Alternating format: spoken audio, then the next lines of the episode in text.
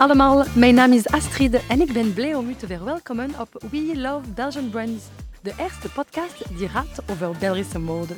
Met We Love Belgian Brand podcast richt ik de microfoon naar alle acteurs van de Belgische mode, die de sector vormen met veel facetten en een creatieve rijkdom die soms onbekend is. Door deze interviews wil ik de mensen ontmoeten en luisteren naar de verhalen achter een merk. Want een succes is altijd complexer dan een mooie reclame of een Instagram-post. Er zijn leuke momenten, maar ook toch veel moeilijkheden. Met deze podcast wil ik graag naar het hart van de Belgische merken gaan om de businessmodel te delen, om vragen te stellen en een menselijke approach te geven. Mini disclaimer: ik ben niet perfect vertalig. Ik kom uit Frankrijk, maar woon al 14 jaren in Antwerpen. Met deze podcast ga ik mijn best doen om afleveringen in het Nederlands op te nemen. Ik vind het belangrijk om de mensen in hun moedertaal te interviewen. Gepassioneerd door mode en de creatieve kracht van België wil ik met mijn podcast nieuwe mensen ontmoeten en samen babbelen over deze dynamische wereld. Ik wens u nu veel luisterplezier.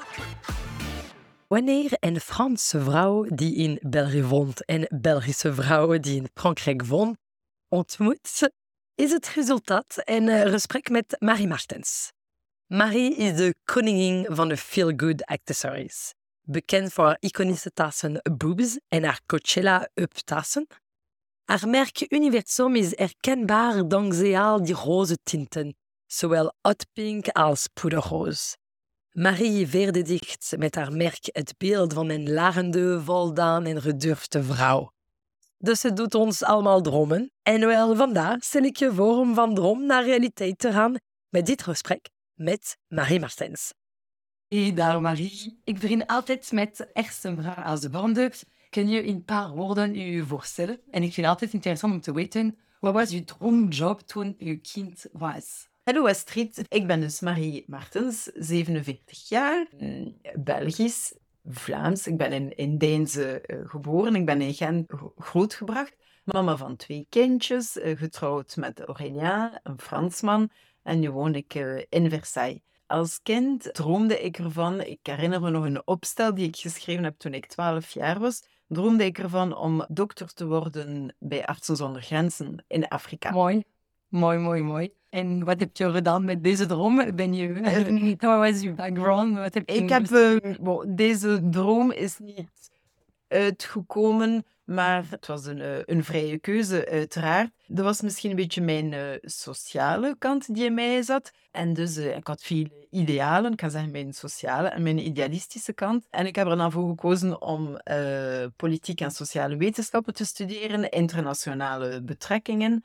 En zo ben ik eigenlijk in de politiek beland. Uh, ja, heb ik deelgenomen aan de gemeenteraadsverkiezingen in Gent. Ben ik uh, gemeenteraadslid geweest. En dan als job uh, was ik parlementair medewerker van een, een volksvertegenwoordiger. Wow, ja. En dan van politiek naar een tassencollectie. Waar wordt ze daar al gevuurd? Er is daar veel tijd over gegaan en daar heb ik veel watertjes doorzwommen om van het ene naar het andere te gaan. Het kwam allemaal nogal intuïtief. Ik had snel door dat in de politiek dat het nogal een harde wereld en vooral een wereld waarin het van de ene dag op de andere gedaan kon zijn, professioneel gezien, en naar imago of mm -hmm. als persoonlijkheid. En vooral ook dat ik tot op mijn 26 jaar zei ik, ik ken niet veel van het leven en ik heb alleen, ik heb politiek gestudeerd. Mijn hobby was politiek. Uh, uh, alles was uh, politiek in mijn leven. ik deed vrijwilligerswerk ook. En ik dacht, ik ken niets van het echte leven. En ik dacht dus, ik moet mij gaan bijscholen. En hetgeen wat ik eigenlijk het leukste vond in mijn job als parlementair medewerker, was het werk achter de schermen. De communicatie, de, de campagnes, het imago van de politieke figuur. Dus ben ik communicatie gaan bijstuderen. Oké, okay. in Frankrijk. Ja, zo ben ik in Parijs beland. Want ik wou het graag ja, goed doen. Ik wou zeggen dat er nog een extraatje bij kwam. Uh, dus dat ik uh, mijn talen kon perfectioneren. Dus zo in Parijs ben ik naar een Engelstalige school gegaan. Ja. En, uh, een school waar het MBA-programma in het Engels werd gegeven. En zo had ik enerzijds mijn Engels dat verbeterd werd en mijn Frans door hier te wonen. Top. En na deze studie, welke job heb je gedaan? Of stage om te beginnen misschien? Uh, absoluut. Na die studie heb ik zes maanden een stage gedaan in een uh, communicatieagentschap. En dan heel toevallig ben ik beland bij Société Générale. Okay, uh, bank, een heel bekende Franse een heel, uh, absoluut. Waar ik uh, totaal niks van kende, van die financiële wereld. Maar mijn job daar, ik ben daar toen aangetrokken geweest door een, een job, was ik marketingverantwoordelijke voor de Benelux-markt. Okay. Dus dat was dankzij mijn Nederlands en mijn Frans en mijn Engels. dus zo heb ik daar mijn plekje verworven. En dat was eigenlijk een beetje meer van, ik ga op avontuur en ik wil dat wel eens ontdekken wat dat is, maar, maar ik ken er niks van. en hoe lang ben je in Générale gebleven? Uh, in totaal ben ik daar zeven jaar oh, gebleven. Wow. Ja. ja. ik heb uh, twee jaar dus die marketing gedaan op de Benelux-markt. En uh, na twee jaar heb ik een promotie gehad of de, de opportuniteit voor een andere job. En dat was communicatieverantwoordelijke bij Lixor Asset Management. En dat is een een spin-off filiaal van Société Générale. En daar heb ik, aan, heb ik het communicatiedepartement mogen op poten zetten. En, uh, voilà. en, en, hoe ben je van Société Générale naar uw eigen tassenmerk? Ik heb altijd een beetje creativiteit in mij gehad. Ja. En na deze ervaring bij Société Générale, hoe ben je van de banksector naar uw eigen uh, tassenmerk? Ik ga proberen een heel lang verhaal kort te maken, want ik heb daarvoor heel veel watertjes uh, doorzwommen. Maar voor mij was het ergens een evidentie dat ik niet in de financiële sector ging blijven. Ja. Uh, ook al zei ik altijd, I had the time of my life. Uh, het was the job of my life. Ja. Um, en ik zag me daar niet in evolueren, want ik had iets creatiefs in mij, dat broeide in mij en dat eruit moest. En ik heb me wel goed kunnen uitleven in die job bij Société Générale, maar er zat meer in mij. En ik had zin om dat te testen en ik zei, ik, ik moet ervoor gaan en het zit erin en het moet eruit. En het zal niet in de bankwereld zijn dat dat zal lukken. Dus heb ik dan de sprong gewaagd, heb ik de bank verlaten en ben ik begonnen eerst met een, mijn eigen merk, uh, een juwelenmerk op te richten. Ja. Leuk, ik vind het al uh, ja, spannend uh, van een heel allee, stevige en goede situatie om te durven te springen. Is dat heel inspirerend. Hoe heb je dat kunnen doen? Dat was gevonden in, in vuur in, in u. Dat moet eruit. Absoluut, daar, daar zeg je het, Astrid. Ja, ik had dit uh, vuur in mij. En dat vuurtje uh, wakkerde misschien al langer in mij. Zo'n een, een, creatief vuurtje. Ik ben wel altijd, hoe moet ik het zeggen, uh, creatief opgevoed rondom mij. Met veel zin voor esthetica. Minder de mode, maar meer het, het mooie, het goede en het mooie. En ik denk dat het eigenlijk wel dankzij het feit dat ik in Parijs beland ben, dat dit er zo uitgekomen is. Ik weet eigenlijk niet of ik mij in België zou gelanceerd hebben. Ik, ik weet het niet. De vrijheid um, van... De... Ja, absoluut. Eh, de vrijheid. En het is hier toch wel een heel stimulerende omgeving. Um, ik heb hier dan de modebeurzen bezocht, uh, waar de leveranciers zijn, waar de merken exposeren. En ik dacht van, ja, het zag er allemaal zo gemakkelijk en accessibel uit dat ik zei van, ja, ik ga de sprong wagen. Uh, ik heb niks te verliezen. Ah. Uh, lukt het niet, dan uh, kan ik nog altijd terug. Super. En zo, maar ja. En dus hoe ben je begonnen? Wat zijn de belangrijke stappen in, je, in de verhaal van Marie Martens?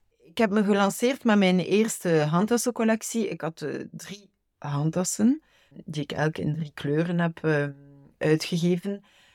En ik dacht, bon, ik heb nu een collectie handtassen, maar wie gaat die verkopen en, hoe, en wie zal er op de hoogte zijn dat Marie Martens een handtassencollectie ontworpen heeft? Dus ik zei, ik ga dat niet zo vanuit aan mijn keukentafel doen. Ik heb het echt wel van in het begin heel professioneel willen aanpakken. En zo heb ik uh, samengewerkt van in het begin met een communicatiebureau, een, uh, een persbureau.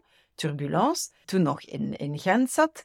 En ook met een agent die ons merk vertegenwoordigde. Allee, ons, toen was het nog mijn, ondertussen zijn we ons. Dus die naar de winkels ging, die een showroom had en die naar de winkels ging om het merk eh, te verkopen in mijn plaats en in mijn naam. Ja, super. En dus België is uw eerste markt geweest? Ja, absoluut. België, uh, ook al ah, heb ik altijd vanuit Frankrijk mhm. gewerkt. Ik heb het van hier het merk opgestart. En dat was mijn eerste markt, want het was een beetje toch een, een markt die, ook al woonde ik er niet meer, maar ik had er toch nog al mee voeling. eh, Mhm. voor. En eh, alsof ik er eigenlijk nooit ben weg geweest. En het is een kleinere markt. Dat Frankrijk leek mij zo groot en ik wist niet waar te beginnen. Dus voilà, was het voor mij eigenlijk een evidentie Ja. van ik ga mijn handtassen in België verkopen.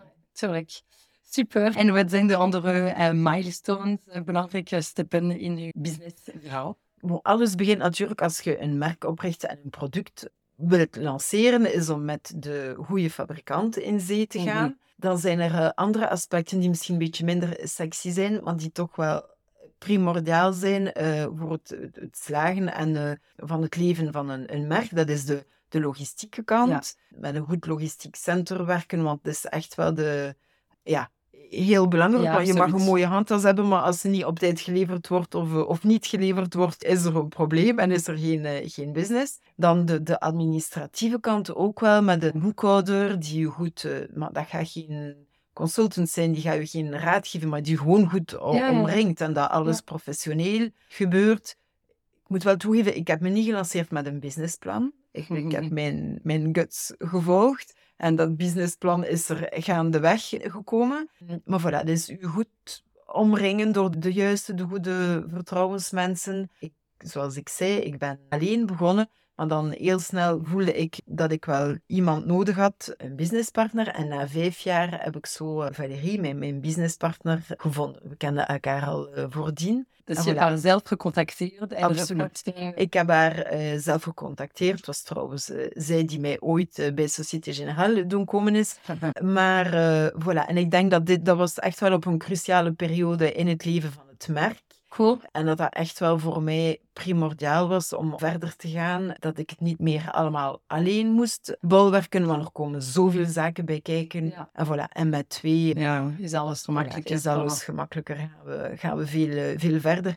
En vooral, en daar, is, daar heb ik ook veel vraag naar in feite, is van hoe vind je die ideale businesspartner?